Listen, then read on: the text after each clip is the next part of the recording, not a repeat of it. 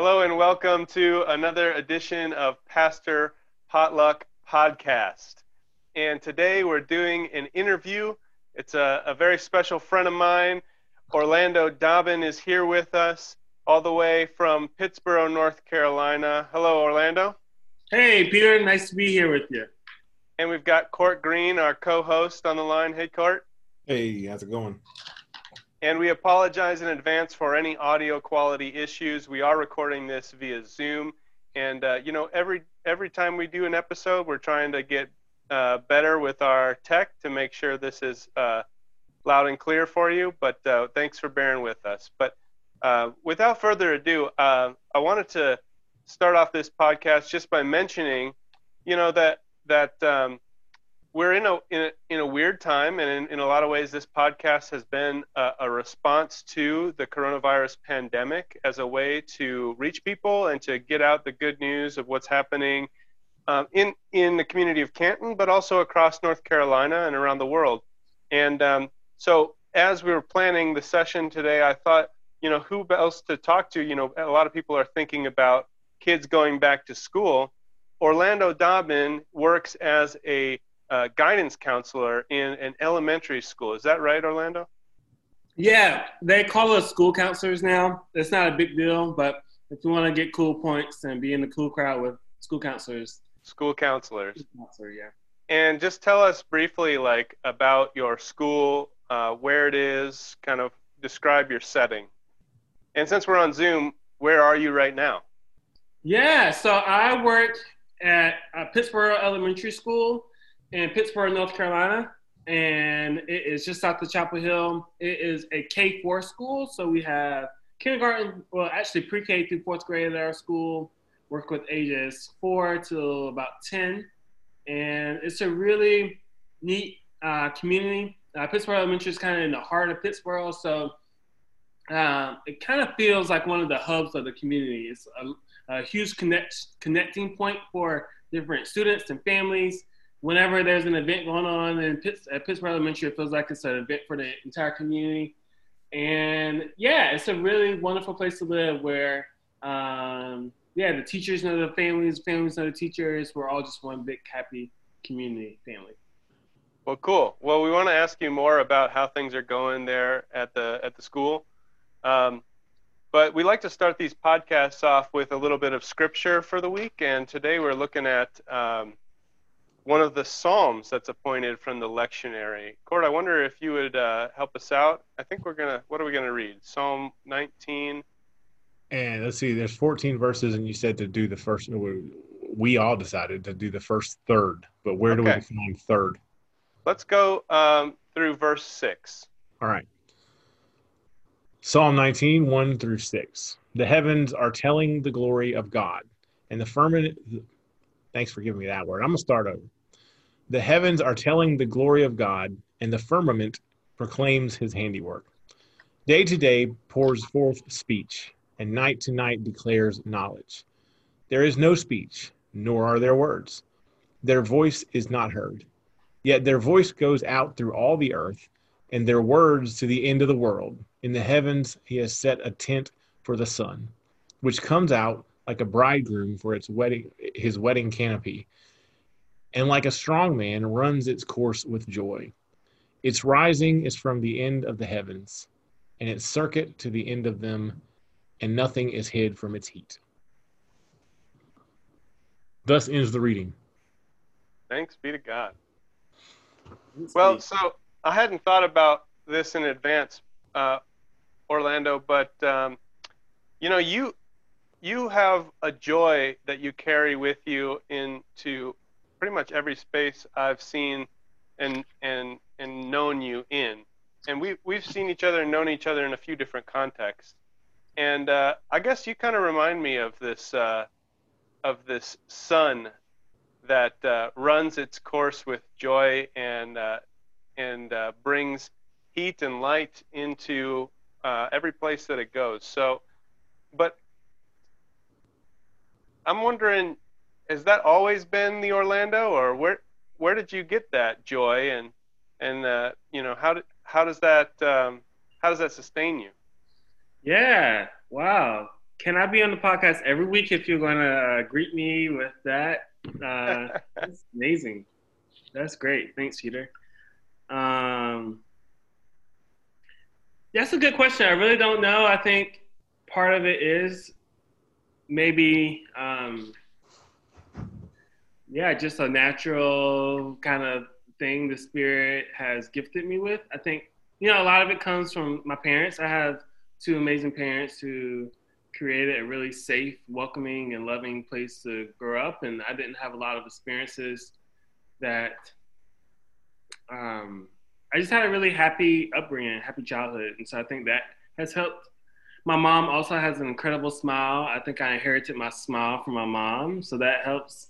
Um, and you know, I think I, I do have practices that I think help to be aware of and experience joy. Um, last year, joy was the theme of my my year, and so I try to be intentional about noticing joy in my life and, and leaning into areas of of my lived experience that would facilitate and help me to experience joy. And I think that has that definitely helped me to to walk and be a conduit of joy.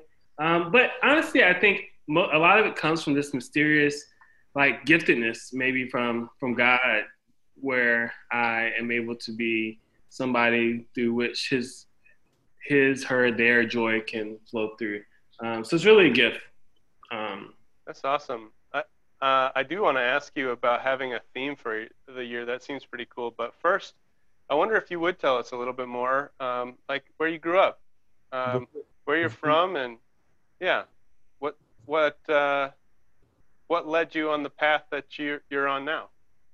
Before you do that, uh, I just want to say for those who cannot see, but who can uh, only hear us, the man does have an incredible smile. so if he got it from his mama, good job, mama. Appreciate that, Court. Man, this is amazing. I wow. I'm gonna leave here feeling like a million bucks. That's our goal. um, yeah. So, I'm sorry. The question was my upbringing. Yeah. Where'd you grow up, and what was it like? I, I think I asked Court when we started off this podcast to tell us the on. name of the street that he grew up on. So yeah. if you have the name of the street that you grew up on, and what that street was like, what memories you have there. Yeah, grew up on Sterlingworth Sterlingworth Street. Shout out to all my Sterlingworth Street neighbors. We out here. Um, but I grew up in a small town called Windsor, North Carolina, in Bertie County. So it's in the far northeastern part of North Carolina. So pretty much the opposite part of state um, that you're on. And excuse me, it was a yeah really small town, predominantly African American community. Um, and it struggled with a lot of things that I think rural small towns struggle with, with poverty, um, drugs, um, lack of job opportunity, economic opportunity. And I think that definitely shaped a huge um, part of my experience growing up there. My family wasn't, um, both my parents had jobs in the school system, and so our family didn't experience um, a lot of economic hardship, but we were surrounded by it. So as a result of being surrounded by it, we also um, were affected by it. We were affected by the lack of uh, places to get groceries, and we were affected by some of the violence, and we were affected by um, the lack of opportunities to do things on the weekends. But I think growing up there helped me to be the person that I am. It helped me to um, you know, understand that, um, yeah, people who experience economic hardship, um, it, it, became more than a number, but it is I have I can have names and, and faces to to that, and I think um, I don't know. It's just it's just really cool. Not cool, but like you realize that everybody is amazing and everybody's made in use religious language in the image of God, and sometimes life doesn't allow for the image of God that people are creating to really express and show itself. Um, and the people that I grew up, I feel like I'm kind of rambling, but the people I grew up with in Bertie County were all amazing and and and you know, yeah, kind of one of those places where every every adult is your aunt or uncle, you know, and they'll call you out you know, if you're cutting up on the street, um, as if they were your family. Um, so yeah, I'm really, I feel really lucky and grateful that I grew up there. Um, two five two. If you ever meet anybody from that part of the state, they're gonna yell two five two. Um, Is that the area code? Yeah, that's the area code. I don't know if you've ever met anybody from Northeastern North Carolina, but that is that's a thing. A few people. A few people. Yeah, ask them when you meet them. Ask, ask them about the two five two, and you'll get a big smile for sure. Okay, we're the eight two eight over here, and one thing that I noticed as you as you were talking, describing you know rural life in Eastern North Carolina, is that there's a lot of similarities. You know, joblessness, uh, dr- drug issues. Um, clearly, there's some differences too, but uh, certainly the folks who live in Canton, North Carolina, can can relate to some of those those rural struggles, uh, and the folks in the 828 generally. So, yeah, definitely shout out to the 252. Uh, much love from the 828. You said that your parents uh, both had jobs in the school system, and I, I wonder, have you reflected on, you know, has that their experience and um, did that influence your decision to sort of move in the direction of being a school counselor? I was talking with this some talking about this with somebody recently. I, I can't trace back my desire to be in education to a direct experience with my parents. Mm-hmm. Like, um, yeah, my dad was a principal. My mom worked in like the board of education, and they were stressed and had hard jobs and you know worked long hours. So there was no part of me seeing them do that that made me want to be in education. But I do think that I'm sure genetically, like we, I have a predisposition to careers that help others. So I'm sure that was a part of it. Um, yeah, so I, I, it's hard to trace back to some, uh, like direct influence that my parents had to mm-hmm. me being in education, but I'm sure that there was that, that there is some type of connection. Yeah a related question to that is uh, you mentioned the environment growing up not and you didn't do it negatively and i thought that was excellent but there were negative things included in that that were a part of your environment. So what what advice would you give as someone who has broken broken free of that environment? And granted you said you weren't really affected by it too bad but what would you give to someone who wished to break free from a similar environment? Because we have a lot of that here. It's a good question. Um, I, will speak to that on two levels. I think, um, you know, for the people who are kind of in that environment trying to break through, and then also the people who are part of that community. I think more than anything, what I realize in, in those environments is that the need for people who are trying to break through, so to speak, the need they have for people to come along them, alongside mm-hmm. of them and support them and um, empower them and equip them to be the person, people that they are, because um, no person can get through a challenging environment by on their own. So I think there's a huge responsibility for uh, the community to be on the lookout for those types of people um, who they know are having a tough time, and, and they, they play an active role and play their part in helping those people to to to break out, so to speak and then they also do play that part in their role in creating a community that can be conducive to those people being able to break out.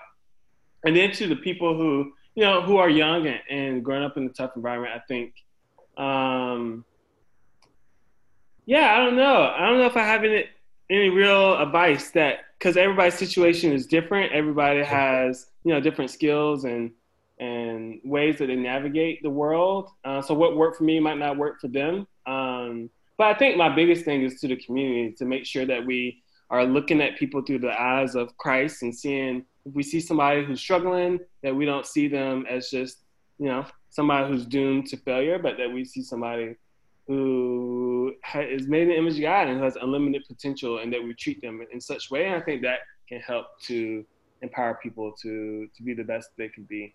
Um, I feel like that was a little bit of a it was such a counter thing, but uh, but yeah, that's that's that's what that's what came to mind. That's hey, great.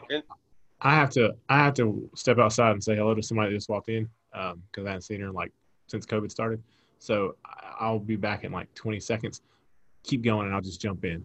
All right, uh, Orlando. So that I've noticed that when you when you're talking, you often kind of resort back to saying, you know, everybody, everyone's experience is unique. Everyone's made in the image of God, and uh, that's really refreshing. And I think so important as somebody who is in the role that you're in as a school counselor to be able to, you know, n- notice the the unique qualities of each student that you have in front of you that you're working with.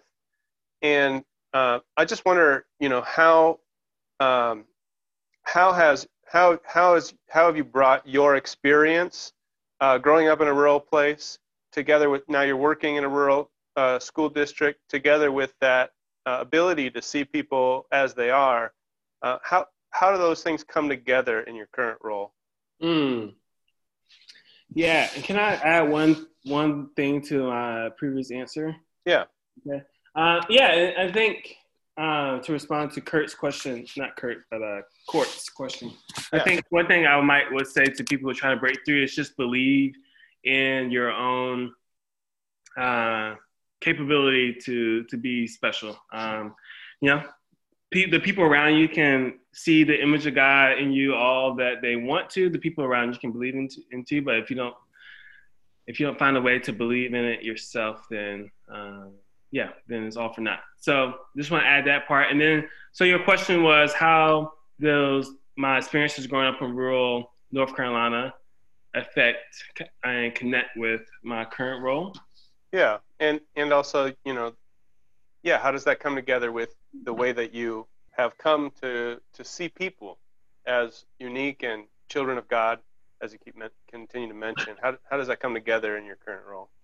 Yeah, such a great question, uh, Peter. Um, maybe you should be a counselor as well. but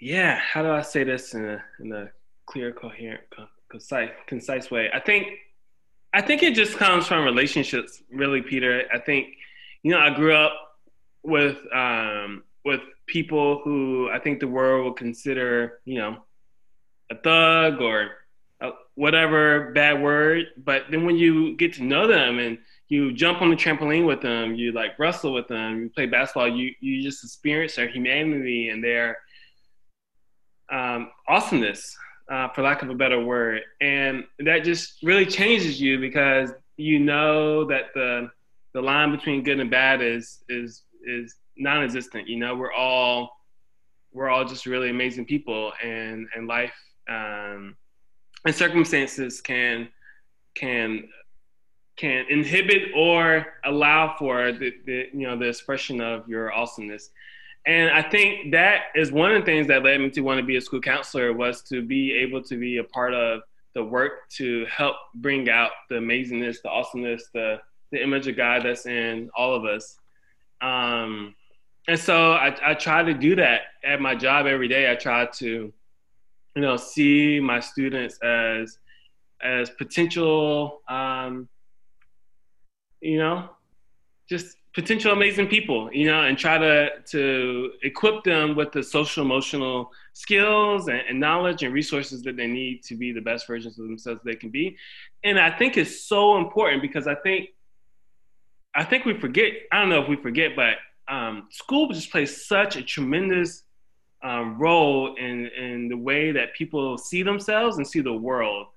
I mean, kids spend so much of their time there. I've talked to so many adults who can trace back to like a negative experience that they had in school that led to them being uh, that led to a negative behavior manifesting. And and so I think it's so important to have people inside of our schools who are helping people to see themselves as as beautiful, as awesome, um, because schools really really play a huge role in in, in students um, in, in, the way they see themselves in, the, in their in the world and their capacity to change their their world and environment. Um, so yeah, I, I think I answered that question. So like just being friends with people who I know were amazing, but maybe the world didn't see as amazing, helped me to want to make sure that I do all that I can to um, help people who were like my friends be the best versions of themselves they can be.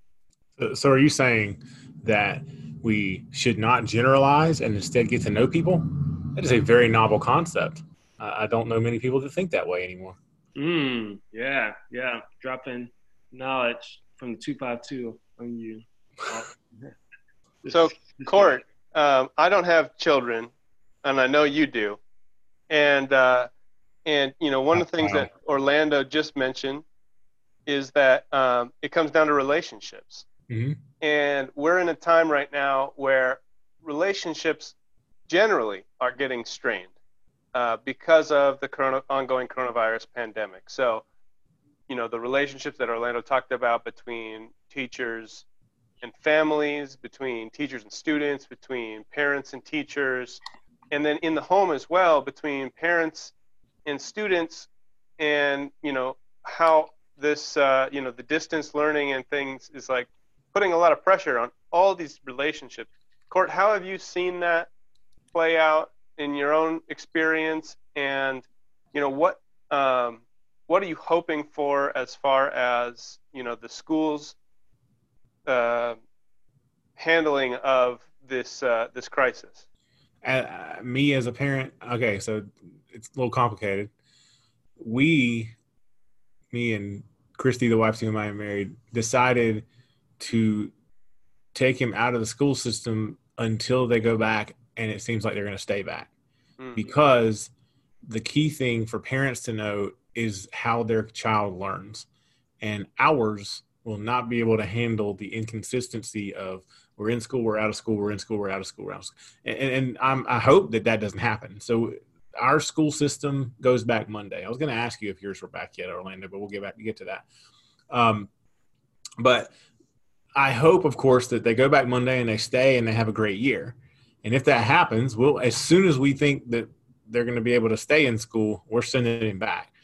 But we did talk to him about it, and um, he didn't really have a choice. But we wanted to know what he thought, and so I was surprised how quickly he said. I said, "Gideon, do you want to keep going to school with mommy, or do you want to go uh, to back to Meadowbrook?" Meadowbrook he immediately said, which Orlando, that's the name of the school that he goes to.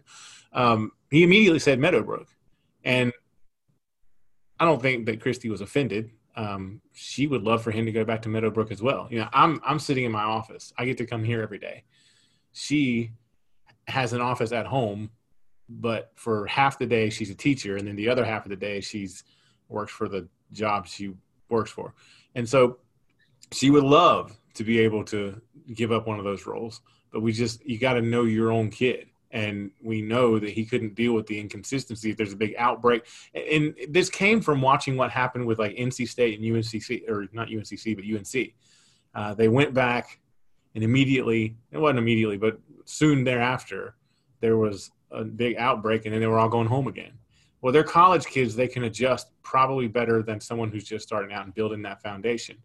So to answer your your your your question that I think was more general, what do I hope happens? Well, imagining that he was going back Monday or for whenever he does go back, my hope is that they can have some sort of consistency because you said I have children. No, I have child.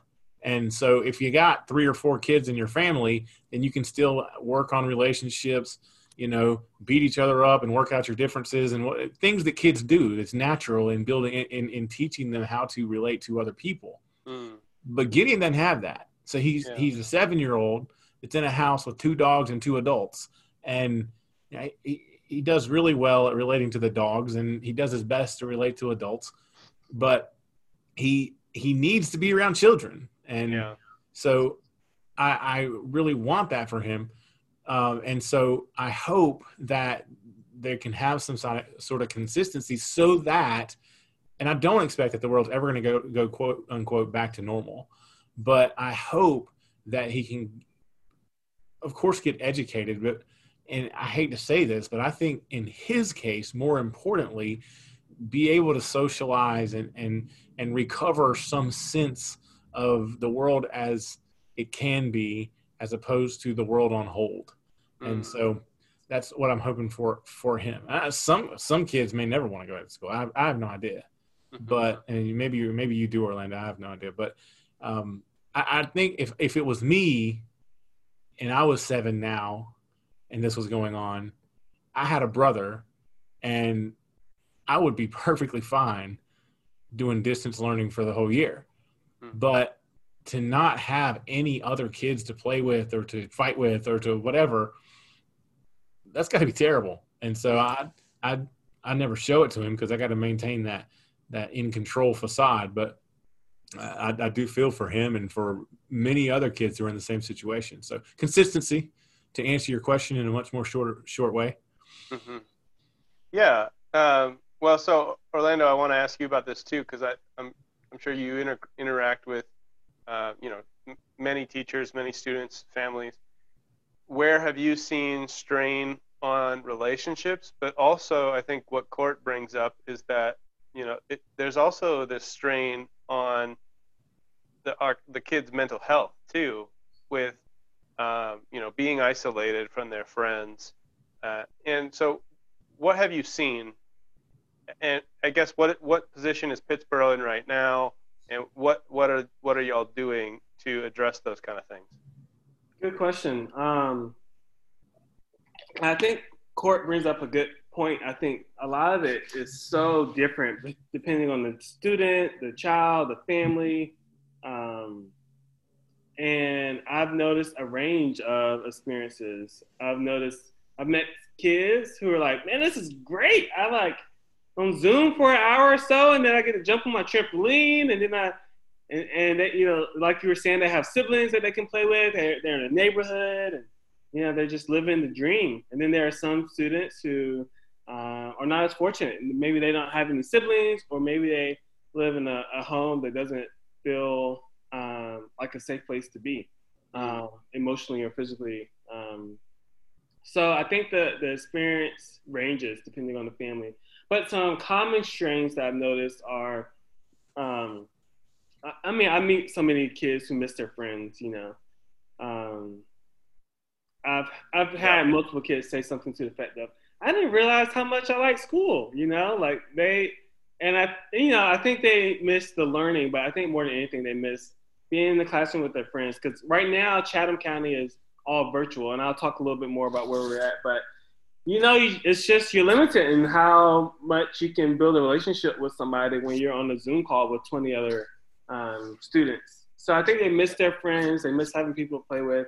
I think there has definitely been strain um, for for families and parents who are trying to navigate working from home and trying to support their child um, on Zoom call. Because I work at elementary school setting, so if you have an older kid, they can kind of do their own thing. But if you have a first, second kindergartner, you know, you're gonna you have to be a lot of you have to be hands on and, and, helping them. Support. Yeah. yeah.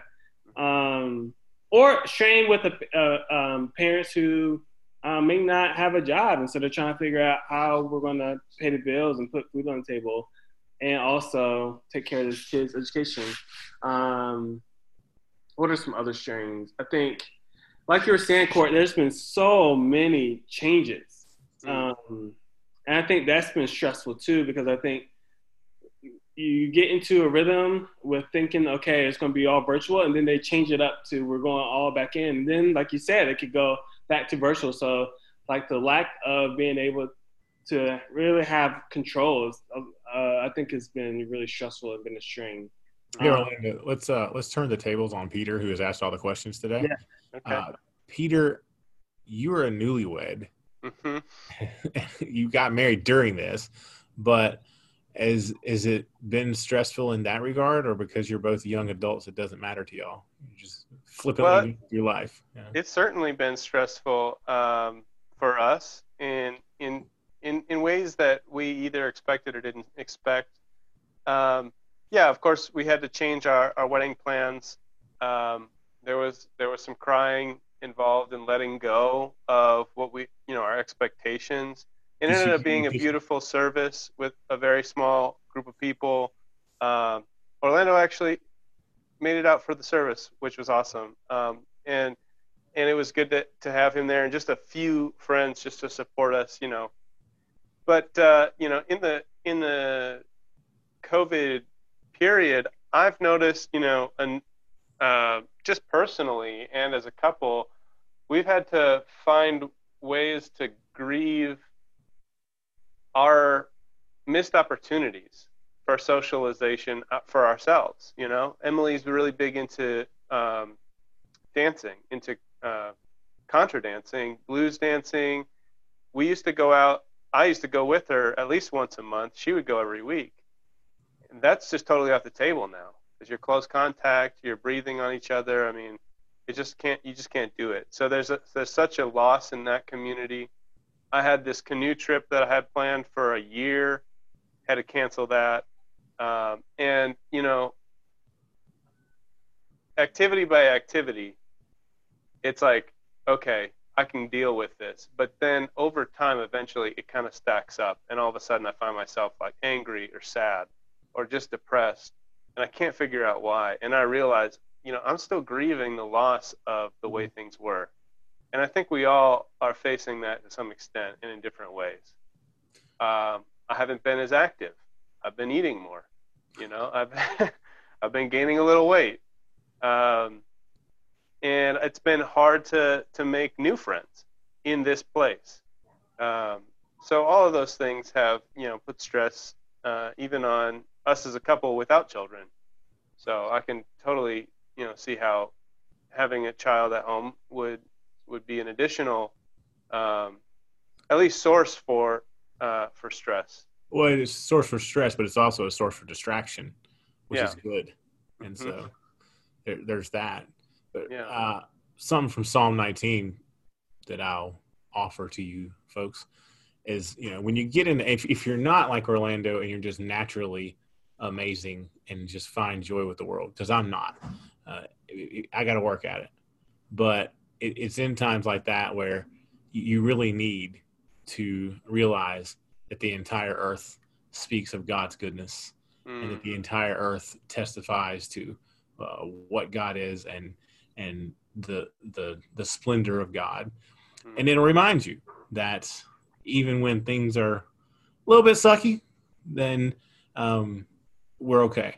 And even when we're not okay, there there's something that is okay. And the I mean, you know, the leaves are about to change here. Pittsboro don't have that.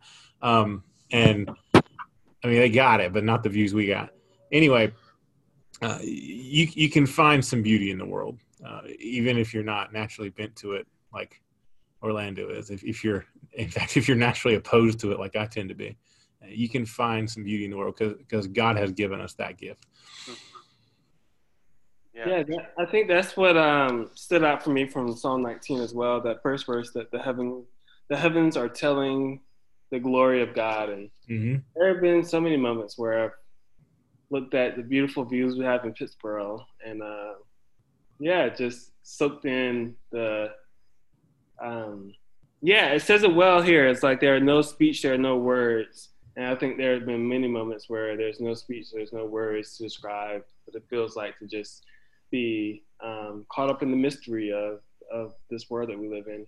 So you've heard it from a from a professional when you when you're getting angry and you're grieving the loss of whatever Peter said of of the world we used to have. Just there may be no words, but soak in the glory of God. Is that your recommendation, Orlando? Um, yeah, we'll go with that. Yeah. well, I do think that, like you know, both of you mentioned, there's just so much change going on, and I think that the even I think architects have studied this for you know neighborhood design that um, large old trees mm-hmm. give us a sense of stability mm-hmm. in the midst of constant change because it's like well look at this tree how long has this tree been here mm-hmm. and just being surrounded or putting yourself in a situation where you can just be in the presence of a living being that has just stood in the same place for 80 years you know can have just a it can just have a positive effect on the way we're reflecting on the world. I've experienced that in my life um, and you know and honestly it's been a refuge. Like i, I need to get outside when i feel uh, stressed or upset um, or out of control and uh, you know hearing the birds, watching the squirrels prepare for winter like they always do, those kind of things, they can they can be a, a balm for the soul for sure. I'm yeah. glad you brought up the trees because in front of our house, mm-hmm. there's this massive maple tree that's been there probably before the house was built. I don't know that, but but maybe it's, it's huge, and it mm-hmm. would have to have been planted when they built the house in '51, or maybe even it was already there. But it's, it's giant, and it's got this huge canopy. But the thing about it is, while while its trunk is, is consistent, and you know there might be a new woodpecker hole every now and then, but other than that, it's fairly consistent, and it, it's just always there, and it is a reminder, and it's, it's stable. Last year, it was red at this time of year. This year, it's decided to be yellow. Wow. So even even in stability, we have to allow for some change. Hmm. Yeah, that's amazing. Orlando, you're nice being on a call with the, with pastors. You get all these like drops of wisdom and knowledge. This is great. well.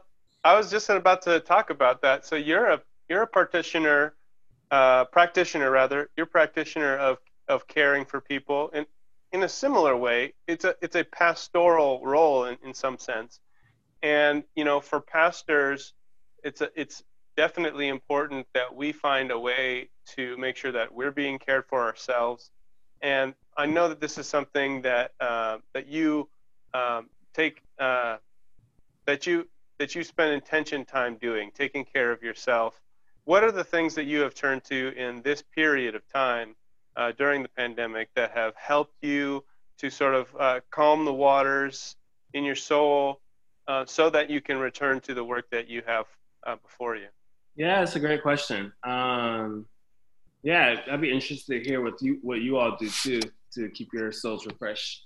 Um, but I think for me, one thing that has been super helpful is meditation. I try to meditate every morning, and and, and just one having like a consistent type of rhythm as much as you can, where you know like every morning I'm to do this, whether it's meditation or run or do push-ups, or I'm gonna you set an intention. Every morning i'm going to sit snooze for five minutes. You know whatever it is as long as you have like some type of intention it can be really helpful to uh, just reset the soul. Not reset the soul but like have some stability. Um, so meditation has been really clutch for me. I think um, spending time outside like you all have said has been really great. Um, and um, right now what's been super fun for me is I've been trying to see all 34 state parks and it's been really fun just pursuing a, a goal and seeing something new kind of on a consistent rhythm because it it just refreshes me to see something and see a place that I've never seen before. Um, and so yeah, those have been some of the things: being outside, meditation, having some type of consistent rhythm in my life have all been really helpful. And then lastly, I think um, finding ways to to to uh, be at peace with the things I can't control. Um, yeah. Yeah. How about you, uh, Court? Well, what do I do to get back to base? Yeah. Well, at the moment, my life is absolutely out of control. And Mhm. so, even though I hadn't planned to it, at my wife's uh, suggestion, I'm going hunting tomorrow, and that's that's what I do. Um, Mhm. I think we talked about this one other time, uh, but I, I'll I'll be bow hunting, and I don't care if I get anything or not. It's hunting want to be season. It's Yeah. bow hunting season has opened up. Is that right? It's, I mean, out where he is, it, it gun season opens way early. It may be gun season there by now, but anyway, it doesn't matter. But I'll I- I'm going to be out at, out in the woods tomorrow. Right. Peter, Yeah, I mean, I resonate with. Uh, well, I don't resonate with hunting. It's like I said, it's not something I have anything. welcome to come with me tomorrow if you want to. It's just uh, um, appreciate the offer, and I will come with you at some point. I'm a lefty though, so we're gonna have a hard time finding a bow that fits me. Crossbows are ambid- ambidextrous. But go ahead. okay. Um, yeah, I think uh, definitely spending time outside is is key. And I, once a week, you know, we try to go out on Sunday afternoon after church and just spend a couple hours just out there exploring, and that's so healing for me. Like you said, Orlando, having uh, a rhythm. You know, I used to joke about this for my friends, and I we're millennials, so we all experienced a period of joblessness at some point and ha- and and during that period of time eventually all of us you know at different points would come to like the fake schedule period of unemployment where you we had like a, a phone call or a, a an informational interview at two in the afternoon, but it was like eight thirty, and we already were getting up and like taking a shower, going for a jog, getting dressed, because yeah. it just felt good to have like some kind of a schedule. yeah. That's been a powerful thing for me, um, and also like what you said about having an achievable goal. You know, there's th- there's so many things that we can't do right now, so just finding something that's like good for me and something that I can actually work to and accomplish has been important. So for the month of August, I asked a few friends of me to like get in a chat group, friends of mine to get in a chat group, and we all um, tried to work towards the goal of doing 100 push-ups a day, and just would check in with each other about that. And that was kind of fun, you know. It kept it, it was a dis, it was a distraction, a diversion, but it was also something that was good for us and brought consistency. So yeah, so I, I definitely resonate with with all that kind of stuff. I mean, what do you recommend for uh, for children and for teachers, for students and teachers, uh, in the midst of so much change, for how they can, uh, you know, adapt and, and and manage the stress that comes along with it? Yeah. Did you reach 100 push-ups? I did, yeah. I was doing. My man, that's awesome. Yeah, it felt pretty good. That is amazing. Um, did you hear that, Court? What's that? Peter set a goal in August to be able to do 100 push-ups and he achieved it. Yeah, I did hear that, and I, I was being quiet because I had a goal too. Um, I'm not gonna got share that. it now. I'm proud of you for getting there. Just for uh, information, Zoom calls when you can like toggle your video off for like a few seconds and nobody will notice, like a minute or something. You can you can crank out 20 push-ups and then you just get back on like it was nothing. Do you ever see uh, on our Wednesday Zoom calls when I when I'm I'll get out of my chair and walk back and I'll be kind of out of breath. Yeah, what are you doing? I was way ahead of you. Um, I I try to do before I before I get home. So like sometime when I get a break during in the in the office, I'll try to do 120 Wow, there you go. every day. Yeah, You all are So- rock stars. I'm inspired. Um, No, I just I was getting older and I didn't like the way I looked. So there you go. Yeah. Um, but yeah, your Pe- your question, Peter. What do I, what would I recommend to students and, and families, students and teachers? I think I think really having a rhythm and having a routine is super helpful. So if you're you know, like my school district right now is all virtual, and it's so helpful if you can just say, all right, from seven to eight, we're gonna have breakfast. From eight till nine, that's gonna be a school time. From nine to nine thirty is gonna be a break. This is just an example, but just having some type of rhythm so that you don't know what the day is going to bring to you, but you know during this time, this is what I'm going to be doing can be super helpful to our mental health and help us to just settle into the day. So having a schedule and routine, I think, is really helpful. Structure. Structure, yes, structure. Um, I think you know some practices that I think uh, help me. I think have helped others is is having some type of gratitude practice. So it's it's you know there's a lot of things that are happening that um, we wish weren't happening, but I think it's important to sit down and take time every day to maybe write down just one thing that you're grateful for uh, or one positive experience that you had can be really helpful. Um, I, I I love getting outside. So I think you know there's a lot of data that says getting outside helps. Uh, I'm really a big fan of that. Um, and then finding ways to stay connected to others. You know whether it's um, writing letters, um, you know, writing chalkboard messages. You know, if you feel comfortable going to a park outside with your friends, just finding ways to connect with others because I do think being socially connected to others is so important for our mental health. Um, so being intentional about that, I think, is is really important. Um, yeah, so those are things I would say. structure or schedule, coming up with a gratitude practice, going outside, finding ways to connect with others. That's a good short list. This this uh, uh, this Sunday uh, we have several scriptures in the lectionary, and without getting into too much detail, one of them that we didn't read is the Exodus 20 passage, the Ten Commandments, and the angle I'm going with for that is that you know um, sometimes we just need some structure. Sometimes we just need a list.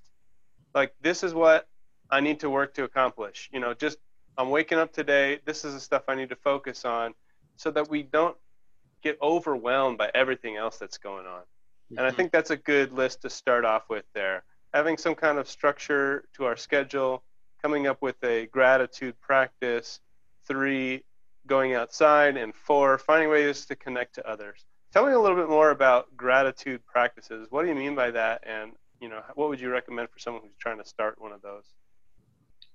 Yeah, I think it's as simple as just thinking about something that you're grateful for. Um, and a gratitude practice can look as formal or informal as you want it to. It could be every day I'm going to sit in my journal and write down. I had a life coach and she would write down 10 things that she was grateful for. It could be as informal of like being just saying like I'm going to notice and think about something I'm grateful for today. I think it is helpful to be the more intentional about it, the more helpful it can be. Um, so writing it down, um, I think is really a good thing to do. But yeah, I think for me, a gratitude practice is just taking time to think about what are the things that have helped me and allowed me to experience something good, something positive, and then thinking about it, you know? Um, because I think it's one thing to write it down, but also spend time to like marinate in the goodness and the good feelings that you feel. Um, because what it does, it can reorient your your brain, um, not to um, be dramatic, but it can reorient the way you see the world, so that you know you're gonna have this gratitude practice at the end of the day, where you write down something you're grateful for. So throughout the day, you're looking and you're noticing the things that you're grateful for, and it can just really have a really powerful impact on um, just the way you feel and experience. That, that's incredible. I've never I've never thought about it that way, but but it just it makes total sense. But it's still fascinating. Yeah, yeah. Brain's pretty cool. Um, yeah. I've also heard this is a weird thing, but I've also heard that if you put a pencil in your mouth, it forces you to smile, and then that can re that can reorient your brain too, because then you have to smile even when you're sad. I guess. So if I see if I see Peter walking up Academy Street and he's got a pencil in his mouth, I know he's having a bad day. He needs a hug. yeah, give me a virtual hug though. There you go. Also, and to keep on going down this train, laughter is something that really has positive effects on your in your brain and your body. And you don't have to wait until something funny happens to laugh. You can just laugh, and your brain doesn't know the difference between a good laugh or a, I mean, a real laugh or fake laugh. So if you just every now and then you just just, get, just get a good laugh in, and it can, you know, there's some data that says that it can help you to feel better about yourself. There you go. Yeah. And I try to put at least one joke in each sermon, but maybe I'll start to bump it up, help people out. Yeah. Well, Orlando, uh, this has been a really great call. Um, and I'm so glad that you were able to share with us a little bit about who you are, what you're doing, and some advice just on like how we how we make it through uh, this difficult and ever changing time together. Um, you know, as we close, there's just two questions that, that I have left. Maybe Court has some other ones, but um, I just wonder, you know, where have you seen resilience that you weren't expecting in yourself and the people around you, the and the students, uh, teachers, families, and and also what are you what are you hoping for uh, for the next few months uh, as we as we continue to face uncertain times?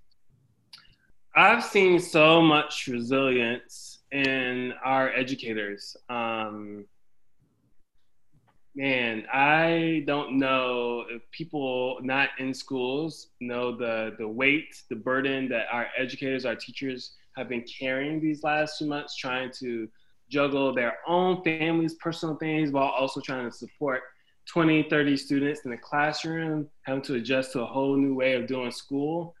Um, and there have been so many educators and teachers who have been doing it incredibly well.